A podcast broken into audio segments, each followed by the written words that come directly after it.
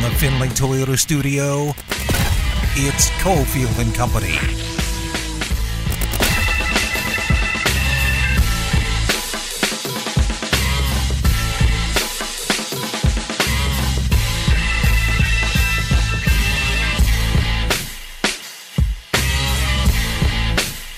All right, here we go on a Tuesday. It's Cofield and Company. Ari is back in the Findlay Toyota Studios. Willie Ramirez, the company, will be by in just a little bit. Busy show today as uh, we actually lead into the debut of the Kevin Kruger radio show at 6 o'clock. UNLV basketball opens up tomorrow night. We've got a bunch of NFL talk coming up, more on the Raiders now that they've signed their wide receiver, DeSean Jackson. So we'll check in with uh, Rob Maaddi, who covers the Eagles, the NFL for AP, and he'll give us a little more insight on the newest Raider, DeSean Jackson.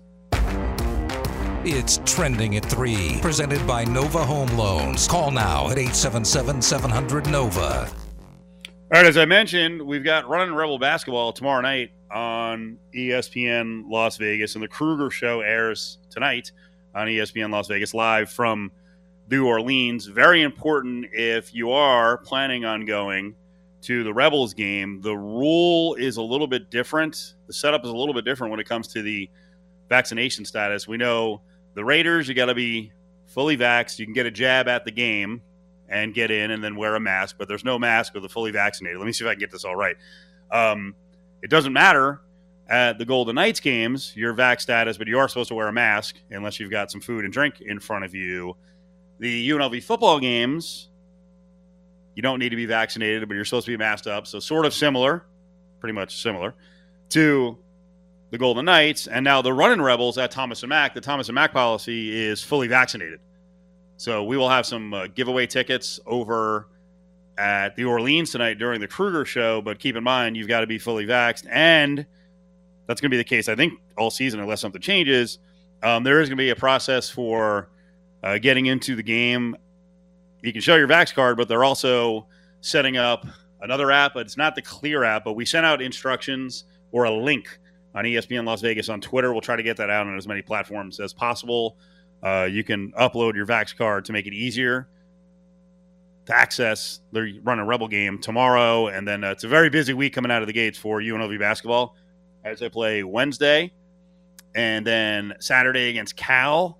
And then Monday, they're playing North Dakota State, so they've got three games in basically six days. But make sure that you can ease your way with the rules into the Thomas and Mack by checking out social media, ESPN Las Vegas Twitter, and find out about the uh, the app where you can upload your your Vax card. College basketball does start tonight. There's a bunch of games, so we'll maybe get into a little bit of that later on. But uh, we got the Golden Knights going at it.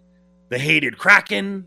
Hated yet? Eh, maybe. Um, I'm kind of rooting against them because I want to see that the uh, the Knights that first season you know play out as an all timer and all this bull crap about the Knights being handed an you know a roster because of the uh, easy rules with the expansion draft. So we'll see how the Kraken do. But the Kraken are in town, and the Knights have to take advantage of teams that they're better than and stack up wins until all these guys come back healthy, including Jack Eichel, who's scheduled for surgery at the uh, end of the week. But you know they're waiting on patches and Wild Bill and Mark Stone. Should be interesting night uh, tonight. We're going to have a Kraken expert on later on, and he can tell us about the Kraken struggles with the power play. This game tonight actually features the two worst power plays in the NHL. We know how bad Vegas has been, um, and you almost wonder on both sides if you can take some more chances and get extra aggressive on defense and walk that line of going to the penalty box, knowing that the threat of the other team actually scoring on a power play right now is pretty freaking low. So in the NFL, we got this going on. Uh, wide receivers available, right? We had two of them hit the market. Uh, DeSean Jackson is now a Raider. Well, I don't know what's going to happen with Odell Beckham. I certainly didn't believe all the bluster over the weekend that there were going to be a bunch of teams interested in Odell Beckham from waivers. So he went on waivers. He's got, you know, a decent salary connected to him. And no surprise because of the salary and his shenanigans and the drama he brings off the field. And frankly, the disruptive force he can be on the field because man, Baker Mayfield looked like a different guy this last weekend. Addition by subtraction without Odell Beckham. I think there's a lot of teams around the league. They're like, eh, do we want this guy around even for a minimal deal? Well, we're going to find out because he cleared waivers. No one, no one wanted Odell Beckham. So now he's free and clear. And then the, the, the hilarious thing is with Odell Beckham, a couple of things. One, there were reports out there that OBJ was prepared to cause issues if the wrong team claimed him off of waivers. Why would you put that out? How would that get out? God, some dudes never learn. And I, just, I just love this notion that we saw these lists all over the weekend. I'm seeing another one now that he's cleared waivers. Oh, here's the top 10 teams uh, Packers and Seahawks among uh, 10 potential landing spots. Are they really potential landing spots? Or is this just someone looking to put together a list for clicks? In reality, how many teams are going to roll the dice on Odell Beckham, who doesn't play? When he does play, last 13 games, he's had 40 total catches. That's like, what, a fourth receiver? 40 total catches in 13 games with three touchdowns. And with that sort of production, then you're also going to. By the way, anyone who wants to jump out and go, Baker Mayfield, he stinks. Um, have you seen the comparison numbers with Baker Mayfield, with OBJ on the field, and with him out of the lineup? I think it was something like with him, 12 touchdowns and seven interceptions. This is Mayfield.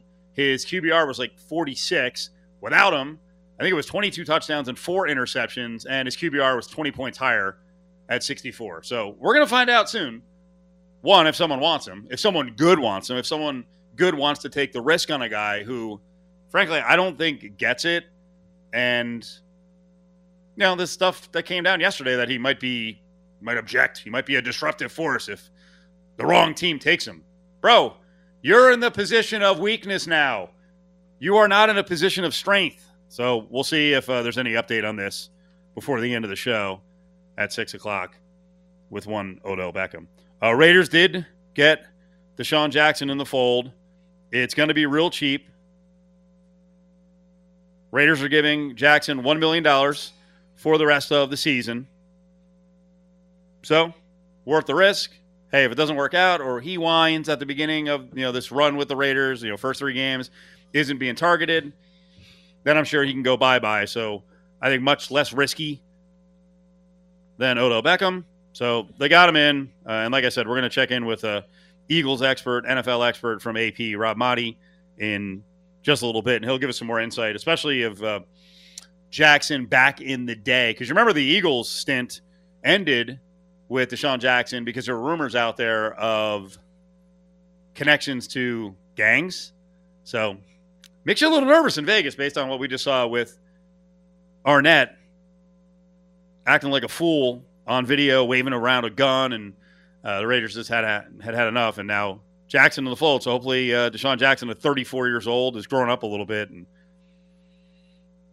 is going to be involved in any nonsense and cause any trouble for the Raiders, who already have a couple of black eyes from a disastrous couple of weeks. So Willie Ramirez is here. So what's the vibe uh, with the Raiders and DeSean Jackson as we start to look towards uh, sort of the second half through eight games? It's funny that you say that as far as you know his background and his history and the rumors and the this and that because about an hour ago I was a guest on a podcast and they were asking me about Jack Eichel and there were some Buffalo people there and they're talking about how excited he was to come to Las Vegas because of the environment and the aura and the, the just that it was going to be a different atmosphere and how pleasant it was going to be for him.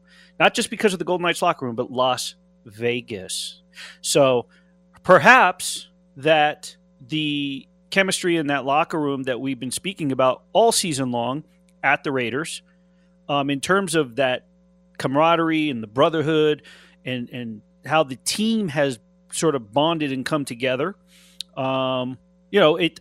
I've kept an eye on DeSean Jackson's social media, his Instagram the last couple of days. His story has been, you know, he's a couple of subliminal messages. Um, but you know, he's posted, you know, him trying on his helmet. He posted his new locker. He's yeah. all settled in.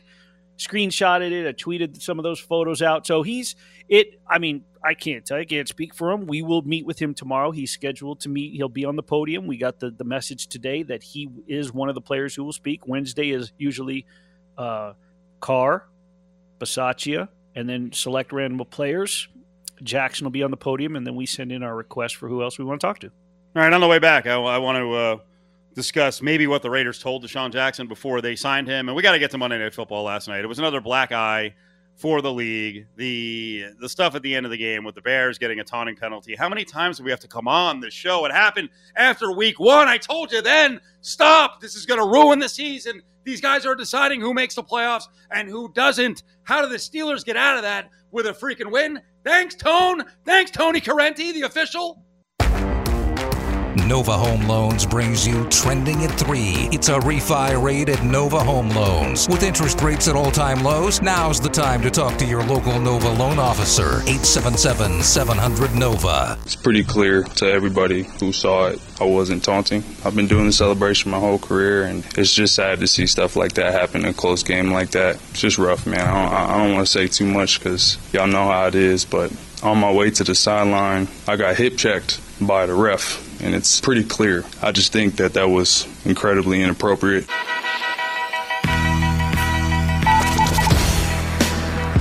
You're listening to Cofield and Company on ESPN Las Vegas. Yep, we've been screaming and yelling about these taunting penalties. We told you over the summer that it was a horrific idea. John Mara was out there, the Giants owner, saying that uh, we, we're looking to rein things in a bit. And at the time, we were like, who's we? Because it ain't the fans. Uh, how many of the coaches? Well, we found out later that actually there were a lot of coaches and some of the younger guys who thought that the taunting was out of control. But, but you know what? The NFL owners and the NFL coaches in this case, and I, I can't believe I'm even going to say this, Willie. What the NFL coaches I think missed on is that giving more subjectivity to the officials, right? Giving them more opportunity to make judgment calls. Yeah. Is a big mistake. And I, again, I don't want to be an ageist, but I swear to God, every time I look on the field and there's some guy who, you know, looks 65, 70, this Corrente dude is 69 years old. I think there's a, a generation gap. Um, I don't think they know, you know, what taunting is, um, what someone that age is offended by. Because what they're trying to do is cut off any sort of brawls.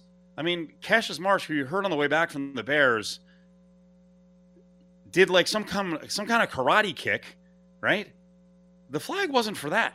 No. That that was okay. He then took a couple of like struts towards the sideline in the middle of the field, the opposing sideline, and looked at the sideline. I mean, right. now we're going back to friggin' uh now I'm blanking on who um who is it? Uh Crawford. Remember remember Crawford in the NBA? Tim Duncan laughed on the bench and he's like, T Yeah you got a player laughing on the bench. Yeah, Joey. And we're gonna Joey Crow, we're gonna tee up Tim Duncan. That's where we're getting now. And then, as Cassius Marsh said, the other part of this is outrageous because there is no explanation that I will buy.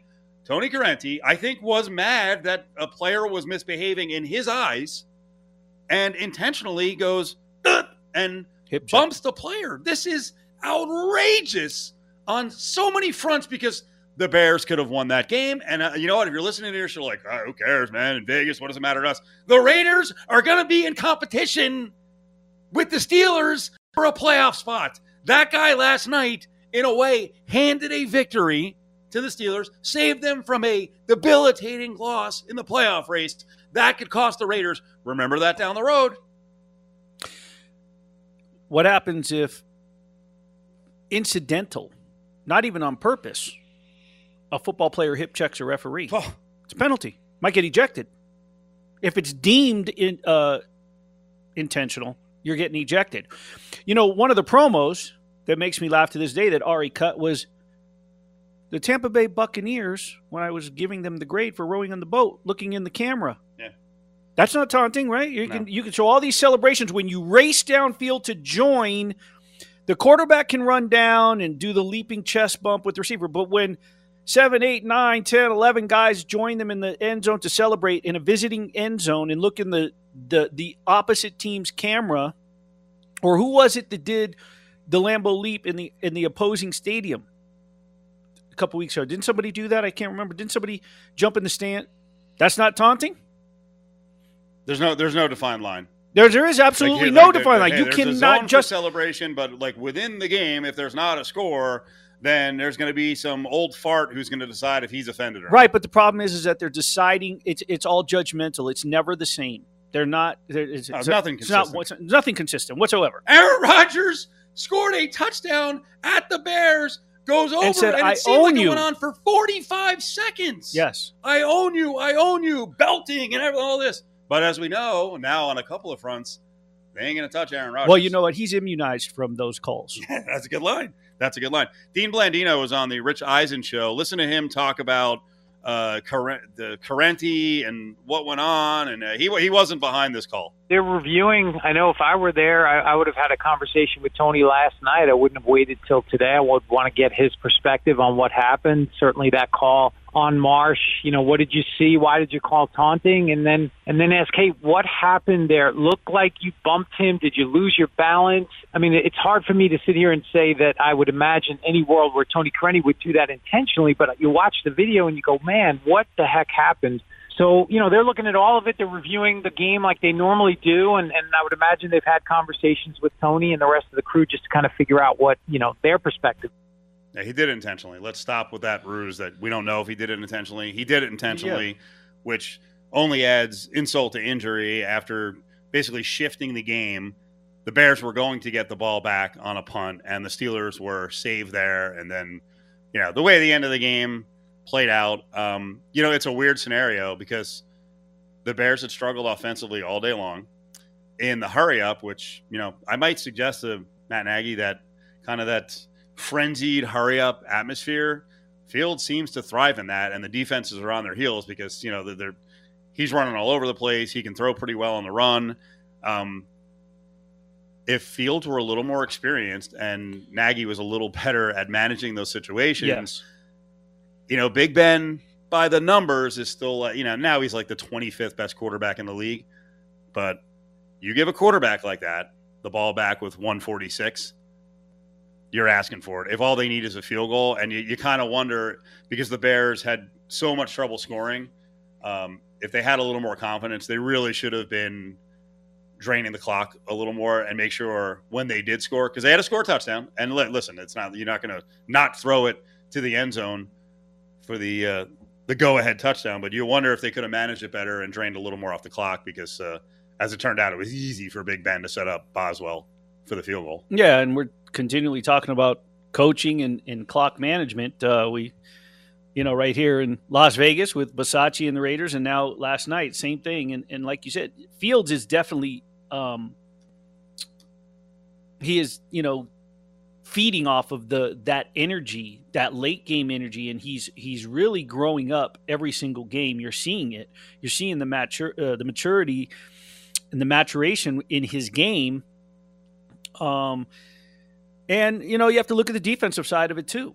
Like you said, against an experienced guy like like Roethlisberger, he's not going to. He's certainly not. Uh, I remember when at the beginning of this this season, uh, we're, when when they went from playing uh, Lamar Jackson to Roethlisberger, and they said, you know, well, we're not. We're certainly not playing Lamar Jackson again. So it's not like Roethlisberger's uh, a mobile guy. He's not great anymore. Yeah. So but in that, so- but in that two minute drill, he can You- still be a master still- and get the passes out to the Yeah. sideline, and and he got it done. And it just would have been light night last night if we could have seen both teams go at it without any any any interference from the outside. That that marred to me. It marred the victory for the Steelers.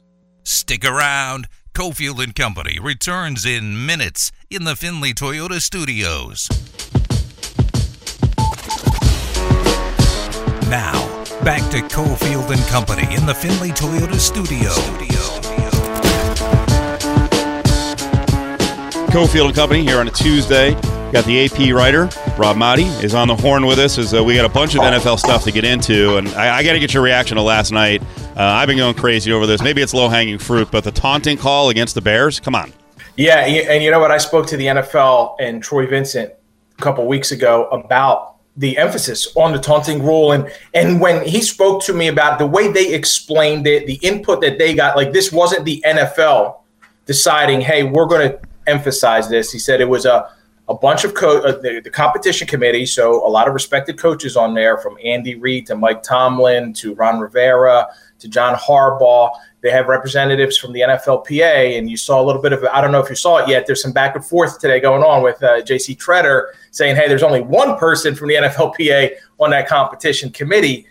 but they want to take away guys directing any kind of not necessarily taunting they call it taunting but if, if you're standing over there and you're flexing on top of another player whatever you're doing directed towards another player they want to take that away because they're afraid of the next what happens after that but then when you see something like last night that to me is not necessarily what's the rule was created for or the emphasis was all about. I, I thought that was uh, a little out of hand, man. And I, I, thought one of the problems, I don't even know that Tony Corrente was in position to see what was being said, if that's the problem. So walking in the a menacing direction of a bench is a taunting call. And he, the other thing is, I, there's no way you'll convince me, Rob, that Tony Corrente didn't get that little hip check in there on purpose. I did like immediately I hear them start to defend him like, oh, he was because the motion of getting the flag. Like, get out of here. He initiated contact with the player. Yes, and, and I was watching that video over and over this morning, and, and I'm trying to determine like what is his intent. What is he doing? Is he reaching for the flag? Is that is he reaching for? Did he try and initiate that contact? he said afterwards, uh, and when he was that had nothing to do with the hip check, it had nothing to do with the bump. But that really, to me, looks like something, Steve, where you you got to sit him down, you got to talk to him, and and maybe there's repercussions after this because it looks bad. It looks bad for the NFL right now because everybody's talking about it. And and here's the one thing though, everybody's talking about this instead of Aaron Rodgers, instead of vaccinations, in, instead of any of the other stuff, uh, Daniel Snyder investigation, Jon Gruden. So they would rather have this than the, the worse uh, a Henry Ruggs situation, which was tragic. If, if people are talking about taunting for the NFL, it's the lesser of all the evils. Do you think the league is still behind this call? Do they worry about the objectivity, the application when it comes to the end of the season and playoff spots are really on the line at that point, and especially in the playoffs. This could blow up in their face big time if there's a real error in judgment by an official.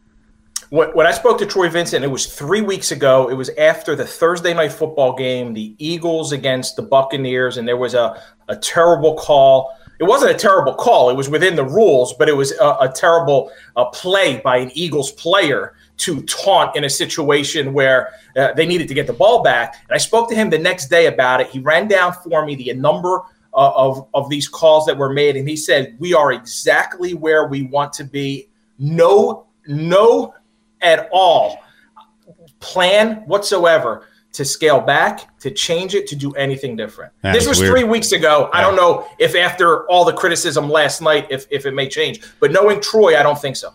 I cover a lot of college football, and it got out of control in college football. And I actually think college football has kind of cleaned it up. And you know, the guys are allowed to show some emotion. There might be a little bit of celebrating, but you don't see flags like you used to. It's it's kind of crazy. All right, moving on in the NFL. Rob Maaddi's with us, AP writer, covers the NFL, was uh, for a long time around the Eagles. So I want your t- take on this topic. So DeSean Jackson is coming to Vegas. I, I get it. Ruggs is out. DeSean Jackson, you know, rip the top off the defense. Um, you give me your take on DeSean Jackson and the signing with the Raiders. Well, DeSean Jackson spent the last two years in Philly before he went to the Rams this year, mostly on the sideline, injured, and, and didn't play. And, and that's been the thing with DeSean throughout his whole career. When healthy, if healthy, big if, if healthy, yes, he can stretch the defense. He can take the top off. He, he's got more deep balls than anyone in the NFL since 2000. And, and even this year, at 34 years old, he had a 68 yard catch against Seattle. He had a 75 yard touchdown against the Buccaneers. Those were his two big plays. But for him to stay healthy, stay on the field, that's been problematic throughout most of his Eagles career, and, and he's done a better job in, in other places. I, I, don't know what, and the Rams had other options. It, on paper, it looks like a good move for the Raiders because you lose Henry Ruggs, you need to bring somebody in there, and Derek Carr this year is throwing a ball. Uh, what is it, twenty three more, twenty three passes completed, more than twenty yards downfield. So they need somebody like that. If if he can stay, if he can avoid groin injuries and hamstring injuries, I think he can be effective. He he's good to stretch the defense. He can make one or two big plays again. And sometimes that one play, if it's a 75 yarder, if it's a 65 yarder, it's going to win the game for you. So uh, I don't think it's a bad move for the Raiders for where they are and what they need at this point of the season at five and three. So I've got a few concerns. Uh, first of all, you got a locker room that's kind of reeling and, and very on edge here with all the stuff that's happened recently with Ruggs and Arnette. Um, I'm a little concerned about, you know, on the front end, how it just ended in Ramsland where DeSean Jackson – appears to be unhappy because he wasn't getting the ball. What if he doesn't get the ball in the first three games? He doesn't get eight targets a game. Is he going to whine, you know, early on here with the Raiders? That's a great. That's a great question, and, and we saw in in Philly. I'll, I'll tell you this: his first game back two years ago, he had two 50 plus yard touchdown catches uh, in in week one, and uh, in that game, I believe it was Alshon Jeffery or someone else didn't get any targets, and, and he after the game volunteered that he's taking on the role of being the guy to tell these to tell his other vet, hey, ball's got to be spread around. It can't. It might be me this week. It might be you next week. This was DeSean volunteering after week one that hey, it, it, in a game that he had six catches for 100 plus yards and two 50 yard touchdown passes, and, and then not only he gets injured, he don't play much now. His first season with the Rams, he's the guy who's complaining about it. So uh, I think that's just part. Steve, it's just part of the makeup of a diva wide receiver. If they don't get the ball, they're, they're gonna they're gonna throw their hands up if they're wide open. They're gonna show up their quarterback sometimes. But I, I think you can keep that under control um, if you just uh, target him once. That's all. Target him once deep. He'll be happy. Next concern: We just had the Raiders cut Damon Arnette for acting like an idiot on video, waving a gun around, threatening people. Uh, what was going on back in 2014 with DeSean Jackson and Philly, and he was released, and there were rumors of gang ties going back to his days in California and Crips and this and I. Like, was that real? Is he just, is, you know, is he just kind of a, a guy who wants to pretend to be part of that? that that was greatly exaggerated, I believe, Steve. I, I thought that was unfair to DeSean Jackson. Uh, I, I would have put to, to me, knowing who he was, having covered his entire career to that point, yeah, he had relationships with, with people that maybe may have led you to think things like that, but I, I, it was irresponsible. I thought it was irresponsible and unfair criticism to uh, lump him in. And here we are. This is six, seven years later right now. And we haven't had, DeSean Jackson hasn't had off field incidents. He hasn't had anything. He made a comment a couple years ago that he was criticized for, and it, it was, uh, but nothing to that extent, nothing to that. So I, I don't believe DeSean Jackson is problematic in that way. Okay.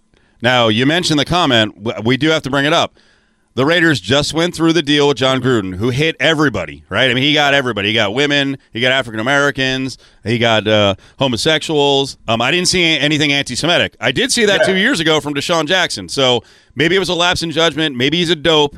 But that's another thing. Like, he's being brought into a Raiders situation where, bro, if you're going to go on social media and start throwing out, you know, stupid stuff, anti Semitic, that ain't going to fly in Vegas either.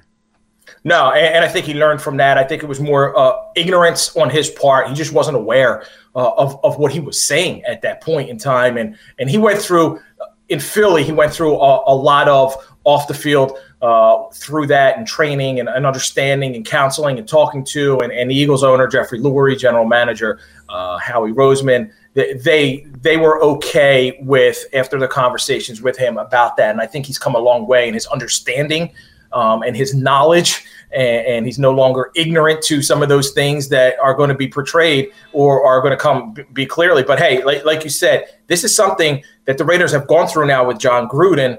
So it, it is a concern. It needed to be discussed and talked about and addressed, and I, I would imagine they did that. Rob Maaddi, AP, covers the NFL, longtime writer around the Eagles. He's actually vacationing in uh, South Jersey right now. Very nice to join us, so I totally appreciate that. So I'm sure, you know, just down the road from Philly, did you get wind of what happened? I think it was yesterday with uh, the uh, Eagle story and a sideline reporter. And I guess did Merrill Reese call in a local radio, like all pissed off? Did you see this? I guess, yeah, I guess yeah, Merrill yeah. Reese called the, in. I, co- I, covered the game Sunday. Okay, okay, and, and did not and didn't see. Uh, I called the game. Uh, I covered the game Sunday. Did not see the flowers being thrown at Nick Sirianni until the video because we, we were in a news conference afterwards. Nobody had seen that, so uh, the, the flowers being thrown at him. Then there was the criticism. Then there's uh, Merrill Reese. Ironically, by the way, Steve, the same reporter who um, wrote that DeSean Jackson gang story is the guy that angered Merrill Reese to Ah. call in to WIP to talk about that. That was that was the same guy, Elliot. So uh, it, it's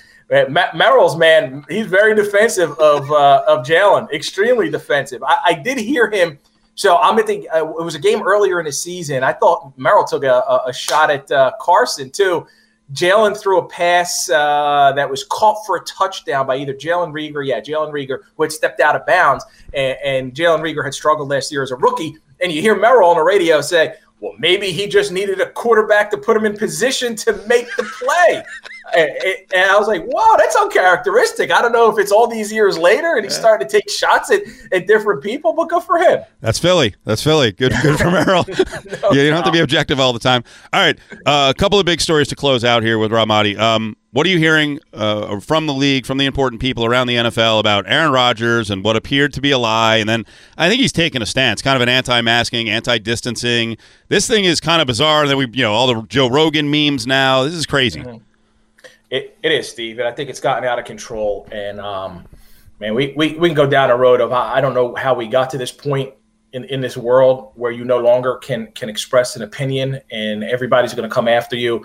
So w- whether you stand with Aaron Rodgers or stand against him, that's his belief. That's what he wanted to do for himself. And uh, I'm not. I have never criticized anybody publicly or, or privately for their stance or their belief when it comes to a situation like taking the vaccine or not taking the vaccine. And, and that's what you want to do. You, you have reasons for it. Hey, he laid them out there for everybody. When it comes now to the NFL and what they're going to do uh, from a suspension standpoint, I don't believe it's going to reach that point because the Packers were aware.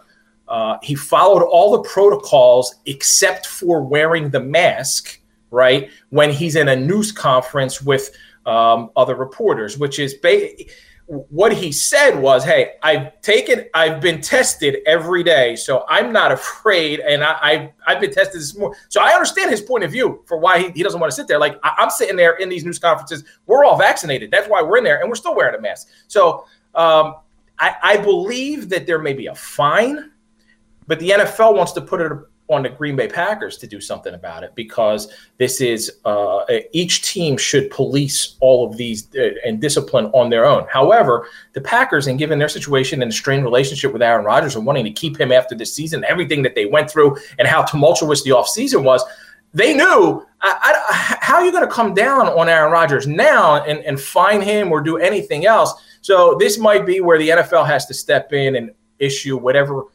discipline it wants. Could they maybe discipline the Packers? They did last year, right, with the Raiders. They docked them a, a draft pick. So could they could they do that? It's probably going to come down to that because I can't see the Packers doing anything on their own. Yeah, I'm glad you brought up the Raiders because uh, Mark Davis, I think, already believes that uh, the NFL has kind of cheated him in some ways and been against him. And uh, if the Packers come away unscathed with almost no fine, it's like uh, the Raiders paid over 1.2 million last year and uh, and lost that draft pick. All right. So, very important. I want to mention your show, Faith on the Field. Rob, tell the uh, Las Vegas audience who haven't heard it over on Fox Sports Las Vegas about the show, and you're on a, a bunch of different stations around the country. Yeah, I appreciate that, man. So it's a it's a show I started five years ago, uh, almost five years ago now. Faith on the Field, and, and each week uh, my wife is my co-host, and, and we bring on a different athlete from. It's mainly now it's been it's NFL season. I'm always having a football player, a former guy, a former player on. I had Hall of Famer Ed Reed on recently, De- Demarcus Ware last week, Matt Birk coming up this week, and we just talk about the the impact of, of their faith and their journey with the Lord on their life uh, in the NFL and in their life off the field. And it, it's a it's a 30 minute program that, that we have on. It, it's unique, it's different. Uh, as you said, we're on several radio stations across the country, and I would just invite people who are sports fans to want to listen to it, and and maybe it can impact you in ways beyond uh, just being a sports fan, and maybe you can have a, make a difference uh, on your life down the road, and, and that's what we're all about. So I think you can have an impact on Vegas right now. Um, let's talk about well forgiveness and dealing with anger because I got to tell you the Henry Ruggs thing. There's a lot of people in the market who are angry. I do sports radio, you know, five days a week, really seven days a week. Um, and frankly, last week was really tough. Like I had to hold back some of the things I was feeling. I, I didn't want to have early emotions go out on the air and just say, you know, F Henry Ruggs. But this is tough. Like for, for a lot of us, this area of Vegas where that crash happened, Like I live in that area. I just took that route back home last night. I took it back home uh, the previous Monday, about three hours before the Henry Ruggs crash. Uh, Rainbow and and Tropicana, and actually, as it turns out, I didn't even realize this. Henry Ruggs lives like two and a half miles from my house, so I've got my girlfriend driving in the same area. You know, he's got this Corvette. Who knows how many times he was driving like this? So. Yeah. How do we cope with this, Rob? Because like well, a lot of us, we, you know, we lost a local, Tina Tintor. We got the NFL coming in here, and you know, players are acting like idiots. Some of them. Um. There's a lot of anger right now in Vegas. Steve, it is a great question, and you, you know, I heard both sides. Uh, uh, for example, DeVonta Smith and Jalen Hurts both played with Henry Ruggs, teammates of Henry Ruggs at Alabama before Jalen transferred to Oklahoma. And, and they were very emotional speaking after the game about it. And I wrote about that. I wrote about their relationship with Henry Ruggs and, and how they felt for him. But at the same time, they, they they express their sympathy for the loss of life. And first and foremost, we we can't forget the loss of life, and that's horrible. It's tragic. At, at, the same time, this is a young man who made a terrible decision. He made a stupid decision, and it's a regrettable one that he's going to live with for the rest of his life. He's going to probably end up in prison for uh, a significant amount of time, and he will never live that down. We all, from a human standpoint, this is how I look at it. We've all made stupid mistakes. We've all done dumb things, right? And, and maybe when we were in, I know in my 20s, I, I, may have done something that idiotic. I don't think I ever drove 156 miles an hour. I'm kind of scared to, to go that crazy. But it, we didn't kill someone or we didn't get in that accident. He did. He's going to live with that. And, and, and that to me is, is painful for this man. And he's going to have to understand that. And I thought what Derek Carr said last week was poignant that he needs people to love on him. So you can condemn the action, you can condemn the sin, you can come down hard on that and say, This is terrible. This shouldn't happen. Don't drive drunk. Don't drive 156 miles an hour. Don't be irresponsible. Learn from this. At the same time, feel compassion for your fellow man. One last thing. What's your opinion on the NFL and the teams policing? Some of their troubled players a little more closely. And at Vegas, we take this very personally because we were pitched for the longest time that we weren't worthy. Uh, we were the worry point for pro sports coming here, and we haven't really had issues with the Vegas Golden Knights. We've had now three car accidents with Raiders. We just had the Damon Arnette thing go down, where he's waving a gun, threatening people. Mike Mayock came out yesterday and said, "Oh, we knew there were issues, but we thought you know we could handle this." Like as a community, a lot of Vegas is like, "Wait, you knew there were issues? You're bringing in guys like this." And the other thing we've heard is that um, Arnette had multiple problems with the Raiders. Ruggs would drive like a lunatic around the practice facility. The team knew about it. Like, can you help us out here? The, the people on the ground in Vegas are kind of scared, Rob. Steve, that's a great point in policing your own and being able to bring in whether it's mentors, whether it's counselors, wh- whatever you can do. I think it's incumbent upon these teams to do that. And, and the NFL has all these uh, different protocols and, and they have all these different measures and they have all these different means and resources to help players and, and, allow them to to grow to learn whatever they're going through if they need help seek that help but i, I think that on a one-to-one basis other teammates if they see it need to call it out and, and bring it to someone's attention. If other teammates can can step in the veteran leaders the guys who are respected in the locker room i think that's where it starts. Because a guy like henry ruggs if he's doing that uh, in, in a practice facility or around the, the and people are aware of it someone's got to bring that to his attention and you cannot be afraid to call him out for it and say hey man let's sit down. You we got to get ahead of this before something terrible happens. Uh, and and and that's where you need strong leadership and this is a team that's gone through a very difficult period with the whole Gruden situation and, and I don't know how that impacted it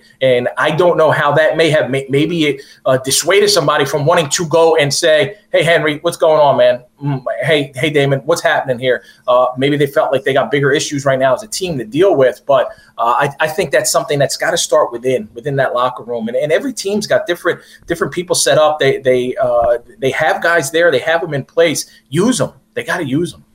Rob, much appreciated. Thank you so much. Great spot. Appreciate it, Steve. Thank you, buddy. NFL writer with the Associated Press, Rob Maaddi. On with Cofield and Company. His spot today is brought to you by Nova Home Loans. Best combination of service and rates and low fees. Call today to talk to your Nova loan officer. Guys like Dustin DeHart. And then you can get in on those record low interest rates before they go up. Property values have gone up 20% year over year, but so have rental rates. Quit paying your landlord. These record high rental rates and purchase your dream home today. November, December, a great time of year to get out there and buy a home. If you're a veteran or active duty military, Nova Home Loans will hook you up with a VA loan with no lender fees. That's $1,300 in savings, but you got to call 577 2600 577 2600. Dustin DeHart and Nova Home Loans. Join the conversation on Twitter at ESPN Las Vegas. Yeah, it's awesome. You know, he's our leader, he's our guy. So any anytime he comes back from injury and you know that long, it's always nice to see and kind of gives you a little little extra jump on the ice and a little more excitement. Now back to Cofield and Company on ESPN Las Vegas.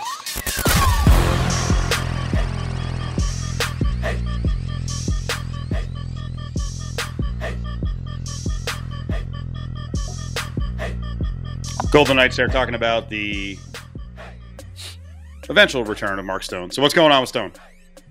Stone made a surprise appearance today at the Golden Knights morning skate. Um, he opened the doors in the corner of the team's practice rink and just sort of popped on, joined his teammates. So um, I'm sure they were happy to see that.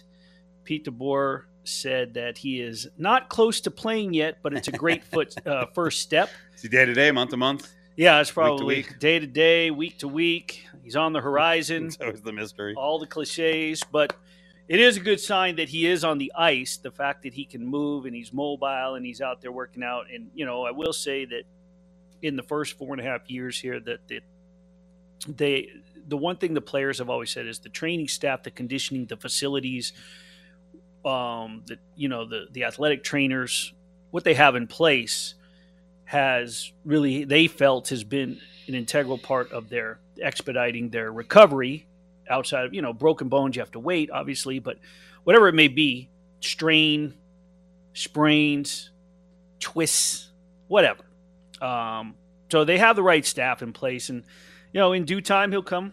He'll be back on the ice. Tonight they got the kraken You know they're barely a favorite against Seattle. Seattle's four seven and one. The Knights are six and six. Um, Knights are minus one fifteen. And by the way, the Kraken are a mirror image on the power play. I, you know, I talked about it at the beginning of this hour. They're both not good. They're True. both not good against when they get the power play. They're not good. Well, go. You know, they're the the odds makers are. I think that they're maybe sucking some some action in a little bit, but uh, could be a fair number just based on the production that you're seeing right now with the Golden Knights. They're hit or miss. They're coming off a road trip, right? Two and two. They got the four points that we had both said that would be a successful road trip. Um, Kraken have had a couple weeks to to build that chemistry, and they're back out on the road. This is where they first played, so um, I don't know if they're better than the Golden Knights, even at even shorthanded as Vegas is. Um, I, I would definitely make Vegas favorite. If I was going to make the line, I might make it a slight, slightly more, maybe a buck thirty. It's now minus one twenty five over at William Hill. Okay, Knights there, favorite. There you go. Uh, let's do some qualifiers here for some cool prizes. Uh, actually, you got the prizes. Uh, 364 1100, 364 1100. We got the uh, Great Crazy Horse 3 after party. This follows Raiders home games. KC's in town to take on Las Vegas. We've got a table for four, and you get treated to a bucket. Craig Salerno's hosting the party 4 to 7 on Sunday. Fox Sports Radio Las Vegas is in charge of the party, but it's a Crazy Horse 3. It's the closest place to party right after the games across from the stadium. It's right there on Russell, across from the Owl. Uh, you got hundreds of dancers hanging out throughout the evening. It's an awesome time. I've been out there following some of these games. The Eagles fans turned out. Uh, th- there's going to be a lot of Chiefs fans in town. So Eagles fans are freaking crazy. If you're going to the game, it's free admission uh, with a ticket. Uh, from the game, they're gonna have the kitchen open. They always do. Uh, you got the Sunrise Burger, the awesome uh, seasoned wings, the pizza is excellent, crispy chicken sandwich, and again, it's free to get in. But what we're doing right now is we're hooking you up free admission for four. Uh, you get a table and you get treated to a bucket. Caller six and seven. Talk to Ari. He'll get you all set. 364 1100, 364 1100. After the Chiefs lose against your hometown Las Vegas team, get over to Crazy Horse 3 for the best after party in town. Findlay Toyota. They'll do anything to sell you a car. No Toyota problem is too tough, too large, or too small. Keep your Toyota running like a Toyota.